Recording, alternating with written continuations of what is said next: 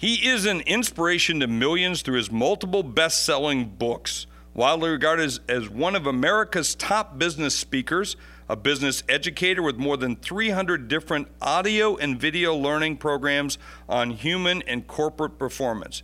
He is one of my very favorite people to listen to on stage and to read. He's a legend, and now he's here on All Business with Jeffrey Hayzlett. I'm talking about Brian Tracy. He's one of the world's most respected business experts, Jeffrey Hayzlett. I want to take you behind the scenes on what's happening in business today. And whether you're on Main Street or Wall Street, we're going to find out the secrets behind their success. This is All Business with Jeffrey Hayzlett, brought to you by Fortinet. Hey, Brian, I've known you for years. You've been obviously a good friend of mine for a number of years, but you've also been one of my heroes. Um, I just love your stuff, as, as you know, and we see each other. But there was something I read in your background that I did not know, and that's you're Canadian. Not that there's anything bad about that. I just thought I didn't know that you were originally Canadian.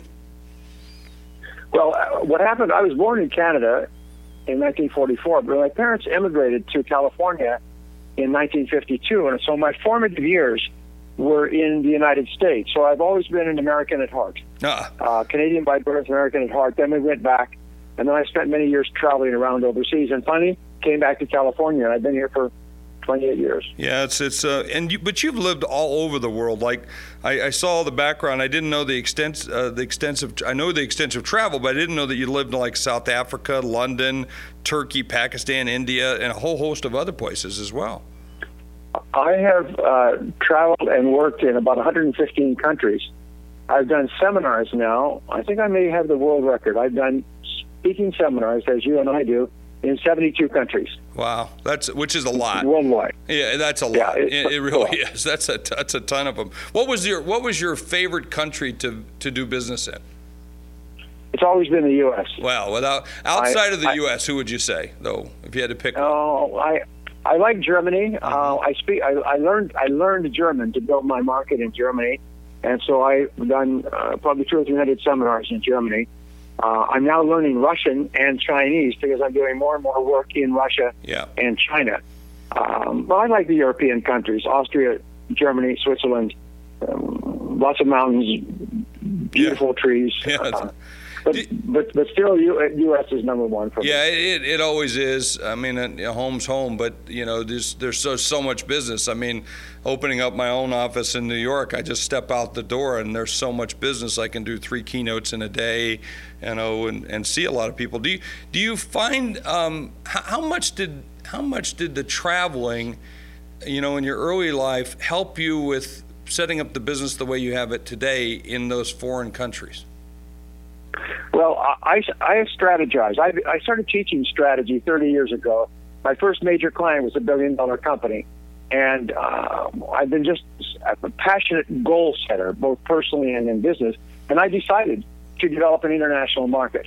Uh, I got one uh, sort of um, opportunity in Central Europe, in Germany, and then I expanded that in diversity every country in Europe, and then and then further east, and then I got an opportunity in China. I expanded that to uh, Korea, Japan, China, uh, Philippines, all of Southeast Asia, uh, India, um, down into uh, Australia and New Zealand. So, but it was a plan. I mm-hmm. set out a very, very clear plan.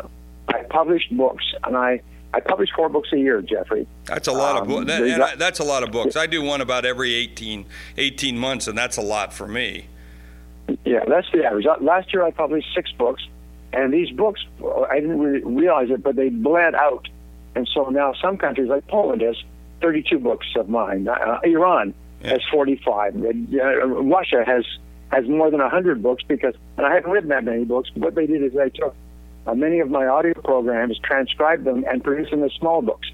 So there's whole sections, uh, books, book sections in every bookstore in these countries with Brian Tracy books, and that generated sort of like a rock star more and more demand from me as a speaker. Yeah, well, you and you and Brian, you are a rock star. I mean, you're you're one of the icons in the business. I mean, I, I still remember a tape series that you did with Ken Blanchard on leadership. and it was a cassette Yes. tape. You remember that one? I, I think truly, yes, I do. I think truly that is the best definitive program on leadership there is. In fact, my cover on that is so worn out, and I should probably need I need to go get the digital version. I'm sure you have a digital version, but I I still I handed that to my daughter. I handed that to staff people saying, you want to learn about leadership and practice great leadership. You know, listen to these. I think it was a set of about 12, maybe maybe tw- probably 12 tapes. I think, but 12 parts. As a matter of fact, I, I wrote a book on it, which became a prize winning book in New York. I'm going to send you a copy as soon as we finish talking. Awesome. It's called How the Best Lead- How the Best Leaders Lead. see, and it's produced by American Management Association, and it's got everything that's in that program, but in a uh, readable, legible, step-by-step form. So I'll send it to you well, you later today. I mean, you're still growing strong. Uh, you know, you got 250,000 people you speak to a year, which is phenomenal. I mean, you're in the top. When you look at speakers, and there's, as you know, there's tens of thousands of them around the world, probably more than that for, for all practical purposes. But, you know, just look at the U.S., you know, you look at the National Speakers Association, which we've both been members of for many, many years. The, you Yeah. know, but you're at the top, you know, 1% of that you know, worldwide. Truly one of the icons. Do you, do you feel like it's still as strong as it was, say, 20 years ago when, I, you know, we, we were still at our height doing it? But you remember Zig was doing it. You were doing it, Ken Blanchard, myself, um, you know, you know, so many others that were, you know, still at that at that time frame. But those, those some of those guys aren't around anymore. You know. Well, I think the world has changed in this way, Jeffrey, and this is really important for our, our listeners. Is when you and I were coming up, we made a very clear association between learning new material and improving the quality of our work and our financial lives. Yeah. So it was one and one, one and one. So we were hungry to learn practical things that we could use for ourselves and then as speakers to teach others. That connection, I believe, was broken about a few uh, about ten years ago with the advent of Facebook um, and social media. And now young people do not make that connection. 68, 70% of young people, you see the surveys, want to be a diva.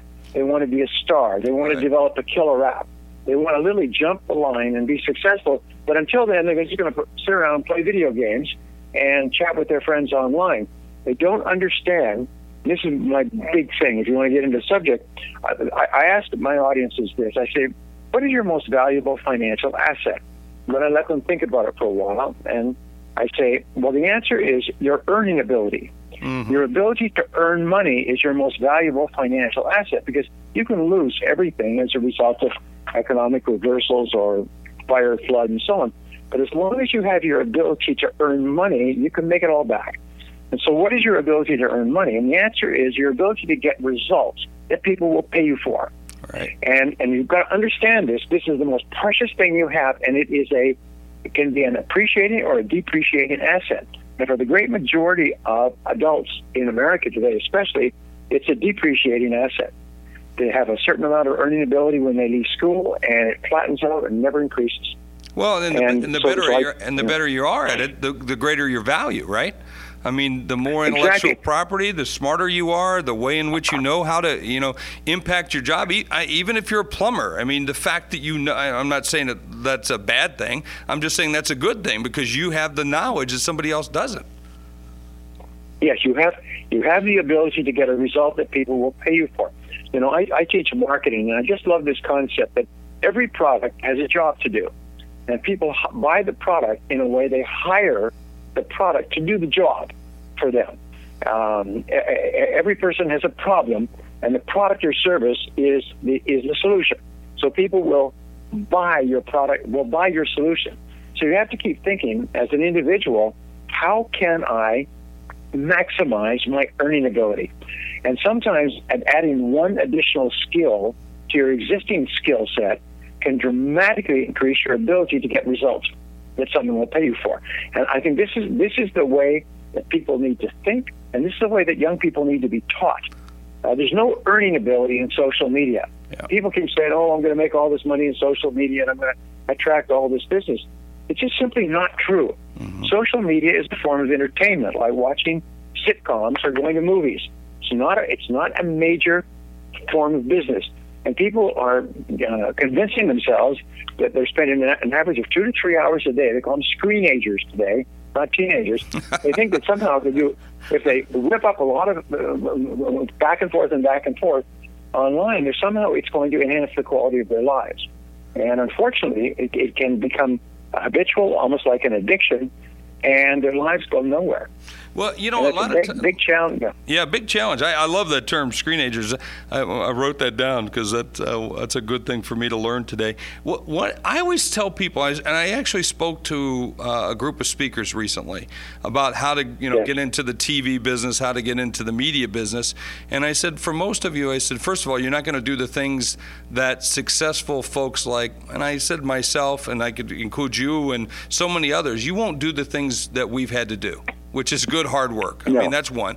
And I said, second, I said, you need to decide, and this fits in with what I think you just said. What do you want? You want fame or do you want fortune? Because you rarely have both. And and I told them, I said, I'm going to go for fortune and show my value, and that may lead to fame, which I'm lucky enough to be able to have done, just like you have. But we focused first on fortune, didn't we? Yes. Well, you know, I learned something many years ago that I never forgot. And it said that we all earn our living by serving other people in some way. I love that. And our rewards will always be in direct proportion to the value of our service.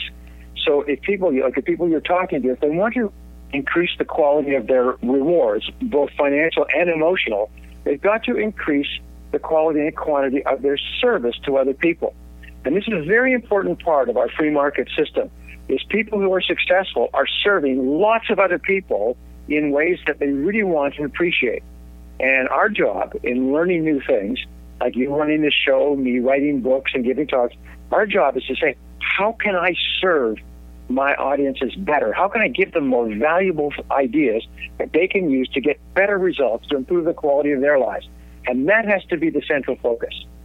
I, I love it. You had a quote, and I wrote it down because I was going to bring it up, but we, we jumped into it. You wrote, Successful people are always looking for opportunities to help others. Unsuccessful yes. people are always saying, What's in it for me? And therein lies the difference, yes. isn't it? Yeah. Absolutely. The, the, the wonderful thing is, if you, if you study spiritually, you know, the great spiritual law is the laws of sowing and reaping, is what soever a man soweth or woman that also shall he reap. So the wonderful thing about sowing and reaping agriculturally is that if you sow the seeds, nature grows them. You don't grow a seed or a crop. So your your job is to take care of the sowing side of the equation, to put as much in as you possibly can. And today, everything everything is knowledge. That wonderful book by George Gilder, Knowledge and Power, mm-hmm. is that, that that all economic rewards come from the ability to, to, to acquire knowledge and then to apply that knowledge to help other people to improve their lives and work. It's a very simple equation, but I, I still read, Jeffrey, three hours a day. I read, write, produce books. I'm constantly looking for ways to, to in, in, enhance the quality and depth of my uh, of my knowledge. Well, I'm going to have to catch up with you. I only do a couple hours a day. I'll have to read. You know, I read an average a book a week. Um, and then I read a couple newspapers. I'm always looking at things. I'm looking, you know, I have information gathering tools which brings things to my, you know, to my desktop or to my laptop or phone, and I'm reading those things. Hey, I got to take a break for a second. Uh, this is a little bit of a shout out. All business is your place for business, and Dunkin' is your place for coffee. Dunkin' sells 1.7 billion cups of coffee a year and offers 15,000 ways to drink it. I don't know. Do you drink coffee, Brian? Are you a coffee? I drinker? love coffee. It, uh, how do you how do you drink your coffee? Well, I drink brewed coffee. I drink coffee from coffee shops. I yep. I mean, I uh, I'm a normal, natural coffee drinker. And by the way, every single piece of research that has come out on coffee shows that coffee is good in a variety of different ways. Yeah, it's uh, one of the best drinks in the world. I gave up. I gave up soda a year ago, lost 50 pounds, and I'm drinking coffee, wine, coffee, wine, or water, and occasional uh, and some occasional scotch. You know. I, I, am exactly the same, with the exception of the scotch. All right. Well, coffee, wine, and water. We'll have, yeah. to, we'll have to bring you over to the dark side. Hey, another thing you wrote about, and I love this because I'm always telling my folks grab a piece of paper and a pen. And you wrote, Those without written goals are forever condemned to work for those with them. Yes. Talk to me about that. And you know that the, the statistics are quite remarkable. You see, it, it, it, exactly the same as if you say, "Well, I'm going to go out in the streets of New York and I'm going to drive until I find a, a restaurant to eat in." Mm. Well, you could drive here and drive there and turn left, turn right, and everything else. You can be driving for hours before you finally settled on a place. But if you say, "I'm going to go to uh, Christiana's and I'm going to go straight there," you get in your car. This is the goal. Yep. You have a plan, which is the, and you go straight there in a matter of minutes. And then that's the difference in life is that people with very clear goals and plans accomplish, on average, about 10 times as much in terms of both income and um, uh, and assets over the course of their life as people without them, because they're focused. They're moving like like, like arrows to a target. They're moving from target to target to target. But most people are drifting, and they don't understand that. But the average, according to Yale and Harvard, both did studies on this, which are highly disputed whether they existed or not. One says that the average person with written goals earns 10 times as much a decade after leaving Harvard. The other one, uh, a decade after leaving Yale. The other one that Mark McCormack talked about said the person with, go- with goals, written goals, acquires about 10 times as much over the course of a working lifetime as a highly educated person without goals. Well, I agree with you. I, I write all mine down. I usually have them as a filter for me because if I focus in on those five or six key things, then that keeps me focused in on doing those five or six things, and I don't get distracted by the other. I don't know. I'm gonna use this word, but daily crap that pops up, which you know there's yep. a lot of that pops up every day, and I, I find that if I every time I get away from that, I find myself drifting off into things I shouldn't be doing in the first place. Well, here, here's a great story, and I it means take it. It was a, a story about Warren Buffett and Bill Gates were having a conversation at a dinner party at Bill Gates' home with um, Bill Gates Sr., his father. Mm-hmm. Now these the two these are the two richest self-made billionaires in the world, and Bill Gates' father is one of the most respected business people in Seattle. Anyway, they're chatting away because they're good friends, and somebody came up to them from the group and said, "Excuse me, gentlemen, I don't mean to interrupt you, but." you're obviously very successful. What would you say is the most important quality for success today? And all three of them stopped in the middle of the conversation, turned, and simultaneously said, focus. Yep. Focus is the most important quality. Then they looked at each other and smiled yeah. because none of them had prepared the answer. Focus is the most important quality for success in, in, in a day to day of constant distractions. I call it the attraction of distraction. We're so distracted that without focus, you can't get anything done. And that's what goals enable you to do goals, plans, priorities, thinking uh, through your work before you start, staying on one task at a time can enable you to outproduce people around you by five and ten times. Yeah, I love that. I and the more that you do of that, it's just good for your life all the way around. And no matter whether it's in your personal life or your business life, spiritual life, or even with you know your friends, I mean, it really does help uh, to be able to focus. I'm not saying you have to have a you know like a you know, I've got to kiss my wife today. You shouldn't have to remind yourself about that. But but serving, and I love that serving piece that you talked about earlier. Yeah. Yeah, I just think you also talk about dreaming big. You know, I got a new book coming out that's called Think Big, Act Bigger. And you talk about the greatest responsibilities are to dream big dreams. Talk to me about that. Yes, well, you, you know, you cannot accomplish more on the outside than you can imagine on the inside. Mm. So what you do is you play like a game. One of the, one of the things that, that I teach is a principle called idealization. Again, which it comes from strategic planning, but basically what you do is imagine that you have a magic wand and you could project forward five years. And in five years, your life would be absolutely perfect in every respect. What would it look like? Yeah. And how would it be different from today? And this, this idea of being starting to develop clarity, there's, there's, there's a principle that says that the, there's a direct relationship between the clarity of your future ideals and goals and how rapidly they come into your reality and you know all the psychological principles about reticular activating systems and so on. The reason people are unsuccessful is because they are fuzzy about what would constitute a great life for them. So taking some time, and my wife and I have done this for years. Each Christmas we sit down and we say, if our life is perfect next year, what would happen? And we sit there and we just play like a kid making up a Christmas list. And it's astonishing, Jeffrey, how many of those dreams and fantasies come true in the most remarkable ways. Yep. I, I can't, you know, it's like I just bought some new property the other day. Actually, yesterday I closed Yeah. on it. And I'm building my little tiny ranch on this river in South Dakota. And I keep visualizing. I go to bed thinking about what I want the property to look like, where I want it to go. And I keep thinking, I got another piece next to me. I want to buy that. And, you know, of course, I can't. I don't have the money to buy that yet. But you know what? I'm thinking I'm going to win the lottery. I'm going to I'm going to go out and do this many more speeches. I'm going to start this business. I'm going to find a way to go get that money. And before long, here I was, and I and I started thinking about those things four years ago when I bought the property. And every year I've been able to add more and more to it because I'm getting down and I'm visualizing. I love focus. Focus is, is spot on. Let me, how do you focus? I mean, and, and and where do you focus most of your time? You've got so many things. You've got speaking, the books. You're you're on TV all the time. You, you've got the licensing business. I mean, if I look around, you're in real estate development. You've done all these things. How do you find focus? Well, did you see the movie American Sniper? Yes, I sure did. Yeah, wonderful, wonderful movie. Yep. A great movie. You, you can never forget it. Um, but what what he does is he he, he t- takes long, long shots, and the shots are tremendous precision. He does he does not operate a machine gun from a rooftop. He picks one shot at a time. So I use that. that- I call it the sniper model. I've been teaching it for years. Is a really effective person is like a sniper, sniper, not a machine gunner. Yep. Is they pick their shots very, very carefully. They focus with tremendous clarity on a single shot at a time.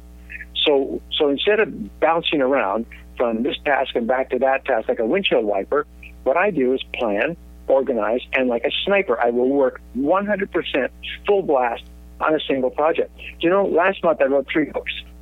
Actually, in April, I wrote, I wrote, I wrote three books for three publishers, and uh, and the books were all accepted with enthusiasm. And people said, well, "How how can you write so many books?" And it's because when I sit down to write, I focus like a laser beam on only that thing. And it, it, the, the, work in time management, you know, I, I sold a lot of books in programs of time management. Says that you can save 80% of the time uh, that it takes to complete a project if you just work on it nonstop. So a five-hour project that you would stop and start, stop and start, stop and start, you can actually get done in one hour Right. if you just concentrate single-mindedly on that task. And here's you, t- you said this a, a, a couple of minutes ago, and I want to emphasize it. We're talking about spiritual and financial uh, an improvement in your life when you focus. There is a psychological and emotional component to it. That when you develop the habit of focusing and completing single tasks, you feel very happy. The brain releases endorphins, which is called nature's happy drug. It motivates you and enthuses you. It raises your self-esteem and self-confidence. It propels you to do more tasks and to, to do tasks of greater value. The payoffs of developing what one author called concentrated mind power, CMP, mm-hmm. the, the payoff of concentrating and completing tasks is extraordinary, Jeffrey, and it is the key to great success. Oh, I, I love that. I last night I got to tell you, I worked until about 9:45 outside, and I'm I'm kind of I'm stuck home, but I love being home in South Dakota. But uh, I can't go anywhere, so I'm getting all these other things done, which just gives me this great capacity to get lots done. And I was out actually working in my grove, you know, cutting trees, doing the things I, I wanted to do, knocking those things off my task. I walked in the house, I'm drenched, exhausted. It's dark, you know, it was finally dark, and I couldn't see any more trees or anything. I came into my wife and I said, you know, if I die tomorrow, I'm happy. It just goes back. To, you know, not that I want to die tomorrow. She said, "I hope that's not the case." But but exactly what you said. I said I couldn't have been more happy. Just I'm crossing these simple little things off my list, but they're on my list, and I having that list is important too, isn't it, Brian? To have that, Yes. all the things you want to get done. Yeah, you know, I I, I tell people I'm the, I'm the best-selling time management author in the world in 42 languages. I've sold about 10 million books, more than anybody else whose names may not be mentioned, who are who are popular in English in, in Europe, but I'm popular everywhere. Mm-hmm. And I, I I spent 30 years studying time management because I think it's so central to life. Here's what I concluded, which is so simple, and what you just said, is that the key to success in life is task completion.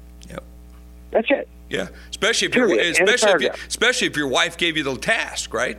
I mean, Well, it, well, well, the, thing, the thing, the, the thing is, each time you complete a task, Yeah. you get a feeling of happiness, a joy, acceleration. You feel ecstatic. Now, so I say if task completion is the key to success, and everybody is rewarded, everybody is uh, esteemed, everybody is regarded in life to the degree to which they have a reputation for task completion. There's no exceptions, uh, unless, of course, you're in politics in which you have endless tasks and, and never any completion. But in our in our practical world, in terms of getting results, earning ability, people judge us by our ability to complete tasks quickly and well. That's it. Complete tasks quickly and well. And so, therefore, if that's the case, and you have a list of tasks, which task do you do first? And the answer is you do the most important one, right. the one that has the greatest value, payoff, and everything else. So if you want to complete any task, you might as well complete something that's big and important. Yep. It may take you the same amount of time as a little task, but the psychological and emotional and endorphin payoff is vastly higher. Yeah. I, in fact, I've, in my new book I've got coming out, Brian, to, to talk to tie into that. I actually do an inverted pyramid on a sheet of paper, and I put the biggest yes. things at the broad portion of it. That's the most important. I got the greatest weight all the way down to the littlest. That's how I try to do my task as well. I'm glad I'm doing it right. Yeah, yeah I'm, I'm, glad I'm doing it right. Hey, let me let me now, also, go ahead, finish up because this is so good. With your with, with your inverted pyramid, you, what you now do is you put another pyramid, a normal pyramid, on top of it. So now you have, and you divide the pyramid into four parts, and you'll find that the little tip of the pyramid, the new pyramid, is of the very few things that you do. It's considered about three percent of all the things you do to account for that huge amount of value at the, uh, the so therefore I, I, I use that two pyramid model. The first pyramid is for the number of things you do. The second pyramid is for the value of the things. And you find that small numbers of things have enormous value, and then the great massive things at the base of the normal pyramid uh, have no value at all. Right. And they're just lots of little things you're just doing to either stay busy or thought that they were important and they're really not that important to the top goals. Yes. Wow. Hey, uh, Jim Cathcart, who we both know, um, yes. great speaker, love to listen to him. And he said personal success and Brian Tracy are synonymous. Nobody I know can teach you more about how to achieve and succeed than Brian. So, which is awesome to hear. And there's so many people that give you accolades Lee Iacocca, Mark Victor Hansen, just everybody that's in the industry and, and outside the industry. And, and you, you are a mentor to a number of people. I, I know that because I know those folks have mention you all the time. Who were your mentors as, as you kind of got into the business or, you know, in business in general that you looked to and said, these were real role models from, for me? Well, I, I, I, have been asked that question before, and it's hard for me to give a specific answer. Yeah. Let me tell you, um, your uh, book, Running the Gauntlet, was very valuable to me. You had some great ideas, and I, and I have it. So I would say, well, you have been a mentor to me indirectly. Uh, I listened to Jim's stuff long before I was a well-known speaker. Uh, I'm a great fan of Peter Drucker's. I've yep. read almost everything he's ever written. Yeah, he's um, But I, I, I consume almost like a Pac-Man in the old game. I consume information from hundreds of sources, literally all the time. And every so often, I'll come up with one one-liner that will just be like a door slammed in my face. I'll go, wow, that's a great idea. So, so the answer is, is no. There is no one person. Right. Is I, I always use the word eclectic. I study eclectically, and I take information from many sources, like you do, and then synthesize it together, almost like a woven rope, and synthesize it all together in a in a different message, a new message, a new way of looking at it. How do you? I find that you're you're someone that's. I pick it up in the things that you say, Brian, is a very spiritual person as well. Does that play a big role for you?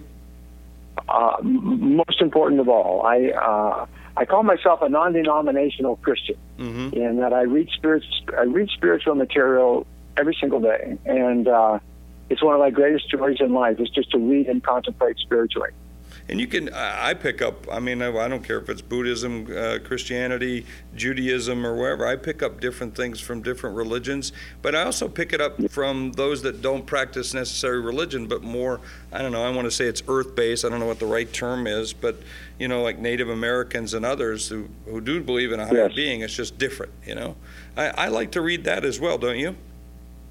Yes. I, I, I just, uh, my philosophy is that the purpose of spiritual teachings is to be life enhancing. Mm-hmm. It is to, to be positive, to be uplifting. It is to give people joy. It is to make people feel happy. And so any religion or any religious teachings that give people joy. I, I know one of the best selling books right now is called The Magic of Tidying Up. Yep. And it's a phenomenal book, sold to millions of copies. Anyway, she said, what you do is take every item in your life and you put it in a heap. And then you go through it one by one and say, does this spark joy in me? And if it doesn't, get rid of it. And she shows you how to go through everything in your house, your closets, everything else, by just saying, does this spark joy? Does it make me happy? well, cool. good spiritual teachings spark joy. Mm-hmm. They actually cause you to feel happy when you read them. They cause you to kind of beam and feel better about yourself and your world, and also want you to be a nicer and a better person uh, with others. Well, it declutters your life. I'm watching a lot of people who are getting into the empty nest uh, stage because I have a lot of friends that way, and they're moving to different houses and they're going through almost every single object, deciding whether they need it or not. I did that a number of years ago. My big rule was if I haven't used it in a year, I should get rid of it you know, and yes. I made a lot of different things. And then, of course, I have a place in New York. And what I love about New York is I, I have six glasses, six plates, six knives, six forks, because that's what they come in sets of six. And I, I, found out, I found out I don't need any more than that, you know? So, which is a kind of a, a, good deal. Hey, I want to talk about Liberty Tax. Uh, it's great to have the good folks from Liberty Tax on board at All Business. Liberty is the fastest growing retail tax preparation firm with over 4,000 offices in North America, and it's a great seasonal franchise opportunity too. So if you're looking to get into business, add another service to your business, or just need great tax prep services, look to Liberty. You do your own taxes, Brian?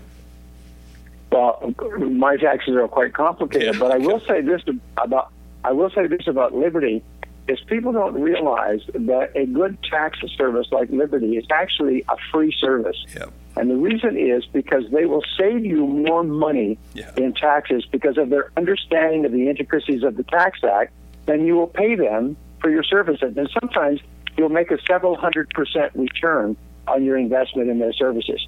That's like one. That's what I'd call a no-brainer. You know, where it just yeah, makes no sense. It's a no-brainer. No-brainer. Hey, I want to ask you some rapid-fire questions. Here we go. You ready? You ready to buckle up?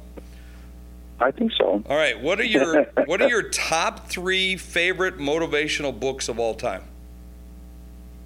Um, I would say uh, Think and Grow Rich. Yep. Um, yeah, the um, uh, Magic of Thinking Big, awesome. and probably that yeah that great classic. Um, what was it called? Was it Dale Carnegie's Norman books? Vincent, no, Norman Vincent Peale, The Power of Positive Power, Thinking. Power of Positive Thinking. My office in New York City is right across the street from the church that Norman Vincent Peale preached at.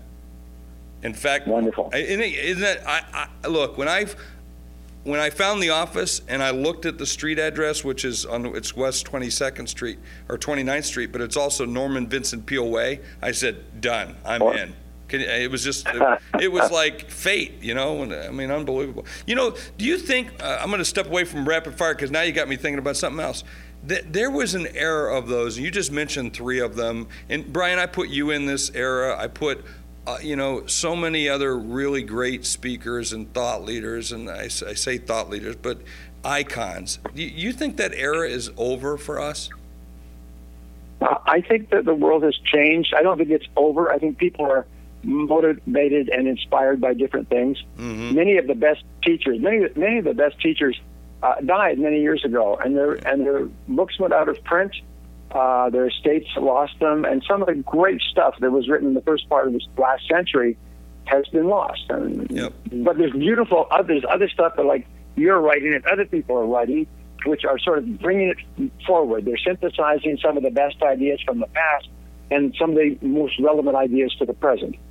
I think we should do some kind of series. You and I should get together, and maybe get a couple other people and do some things called legends or something, because I, I, just, I, I we should think about that because it's a, it's almost I'm it, I'm afraid I'm really afraid it's becoming a lost art, and that we are actually seeing the end of, of an era of those of us who who did the teachings and did this and stepped up. Now we're delivering in different ways. It doesn't mean we're not doing it, but I'm I'm really concerned about the art of selling, the art of teaching, the art of communicating, the art of motivating is somewhat getting lost yes. in the digital age. You know. Yes. Yeah. Well, I, I, I, one of the big issues today is equality and inequality, and I pointed this out to an audience in Miami on Sunday because it was they wanted me to talk about prosperity. And I said, you, you must understand that each person ultimately determines their own income. That each person is responsible for their own income by the things that they do, upgrading their skills, that earning ability continually, and the things that they fail to do, which is not upgrading their skills, not working efficiently and well, not getting results. I say, so if you want an increase in your pay, if you're unhappy about inequality, go to the nearest mirror and negotiate with your boss. I love that's, it. That is, that is the person who, over time, determines how much you earn. And how do we know this? Because we've got hundreds of thousands and millions of people all over America and Canada, the free world, who started with nothing and worked their way up. Yep. And so, therefore, if hundreds of thousands and millions of people can do it, so can you. It's not a great secret. Just become valuable.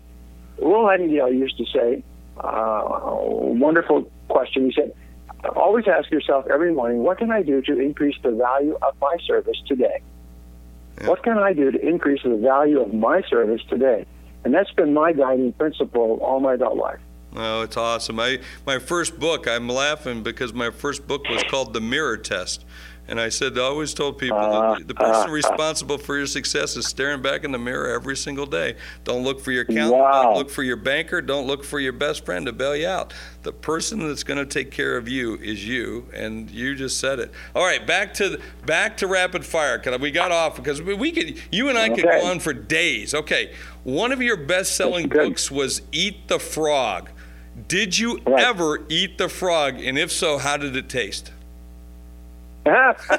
well, you know, that that that is the best-selling time management book in the history of the world. It is. Uh, still, yeah, still sells sells millions of copies. Did you ever and, eat? Did you really? Re- did you really, really ever eat a frog? I know that was the analogy you well, used, but yeah, the the analogy is that if the first thing you do each morning is you eat a live frog, then you'll have the satisfaction of knowing that's probably the worst thing that's going to happen to you all day long.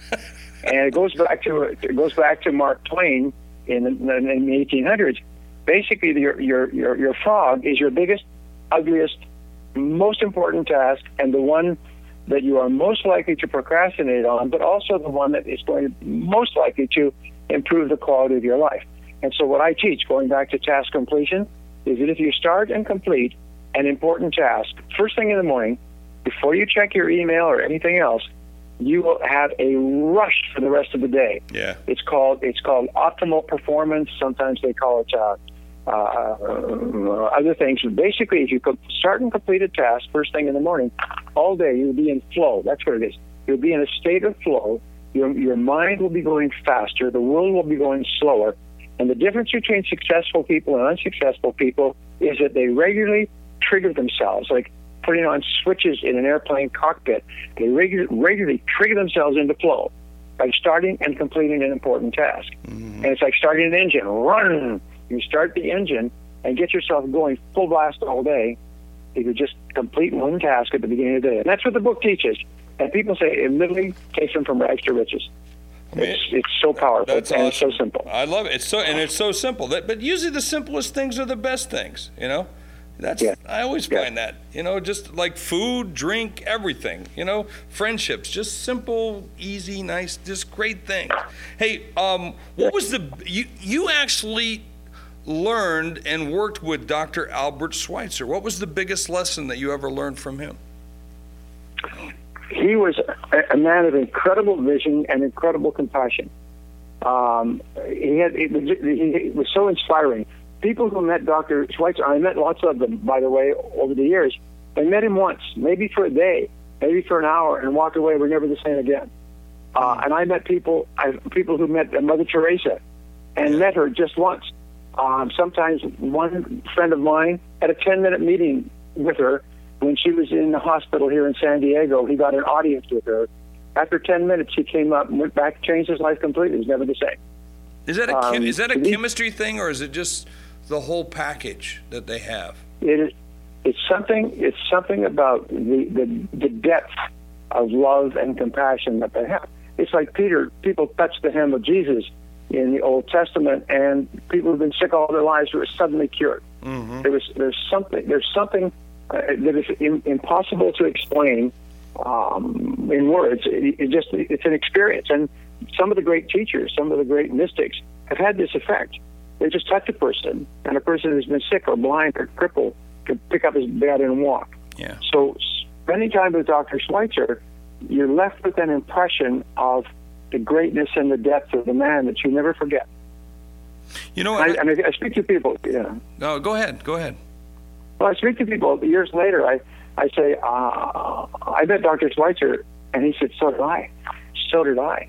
Did you have the same experience? And he said that experience changed their life. It's the most amazing thing. Yeah, it, so, well, I find I find Brian that there are people like that that you, you, you see. It's almost as though they have an aura. They have this this Zen-like quality. They have something, and you see it now. sometimes I see it in some people, but you don't fully see it manifested yet. Meaning they haven't fully used their internal you know, trigger to, to kick that into to that to get to that level. And I, I think it's in most. It, it, there's some innate ability in some in everybody there is to do something of greater good. Yes, and that requires study and contemplation. Mm-hmm. You know, Jesus was a carpenter and went out uh, and was gone for three years, and nobody knows for sure where but he was doing studying and contemplation. And when he came back, he had undergone a transformation. And all the great mystics and teachers throughout history somehow do a retreat. They disappear. They go up onto a mountaintop, and they come back down, and they're different people. But this is another thing, Jeffrey. Without taking the time to think, to read, to study, yeah. to contemplate, to be by yourself, then if you without taking that time, you never develop that depth. Yeah, you've got to have that. You've got to you've got to spend the time to you know leverage the you know god-given resources that you've been given. I mean you just have to do that. And the more you do yes. that the greater you're able to, to go and do the things you want to do and the things you were meant to do. Because i think there's a lot of that destiny inside of each of us and some people just don't yes. don't look at it don't see it yet. Let me ask you another question. Health or wealth? Health or wealth? Oh health is health health is vastly more important. Yeah yeah, it is. no well, you, you, know, you've gone through some scares. I've gone through scares in my life, and it, man, when it's yeah. all said and done, you can have all the money in the world, but if you don't have good health, you're, you're quite frankly, you're dead. You know. good health, good relationships, Jeffrey. Yep. Um, well, that's a good. Most important thing of all. Yep, that's a good one to end on. Let me give you a chance to to promote anything you would like to promote. Kind of a shameless plug. I love to give people shameless plugs because you've been so good to me by just coming and spending this time with me. What would you What would you like to tell people about? Well, I would say the, the one thing that changed my life was the was learning about the incredible potential that each person has, and they have the potential to be and have and do vastly more than they have ever accomplished. And the one thing I would like people to realize is that no matter what you've accomplished, you've just scratched the surface. My friend Denis Waitley said, You have more potential than you could use in 100 lifetimes. And so, if I could leave just one thing for our listeners, is never forget that. You have more potential than you could use in 100 lifetimes. And your job is to get it out. Your job is to really commit yourself to yourself, to becoming all that you're capable of becoming. So, that would be my plug. That's awesome. Well, and it was selfless. And I appreciate that because that just goes to the kind of person you are. Well, Brian, thank you so much for being with me. I sure appreciate it, and I can't wait to be on stage with you again, my friend. Thank you, Jeffrey. Me too. All right, cheers. Bye bye. Cheers. You're listening to All Business with Jeffrey Hayzlett, brought to you by Fortinet. Welcome to Play It, a new podcast network featuring radio and TV personalities talking business, sports, tech, entertainment, and more. Play it at play.it. Taking you behind the scenes of what's happening in the business world, Jeffrey Hayzlett hosts All Business, brought to you by Fortinet. At the end of every show, I like to talk about those things that I have learned. What did I learn from the interview? And it's the things I'm reminded of. And service and gratitude. And those people who are doing a business, if you're operating a business, how can you better serve other people? By doing that, you get more and more and more. And the second thing, and I, I kind of paraphrase it, but imagine on the inside those things that you want on the outside. That is to get focus, really clear focus on the things that you want. And also, as he said, write them down. Fuzzy does not work. Clarity. It gives you focus, it gives you goals, it gives you plans, it gives you projects, it gives you practices, and it gives you results. And that's what I learned here on All Business with Jeffrey Hayzlett with Brian Tracy today. And don't forget to tell your friends, thank you very much for listening and I'll see you again soon.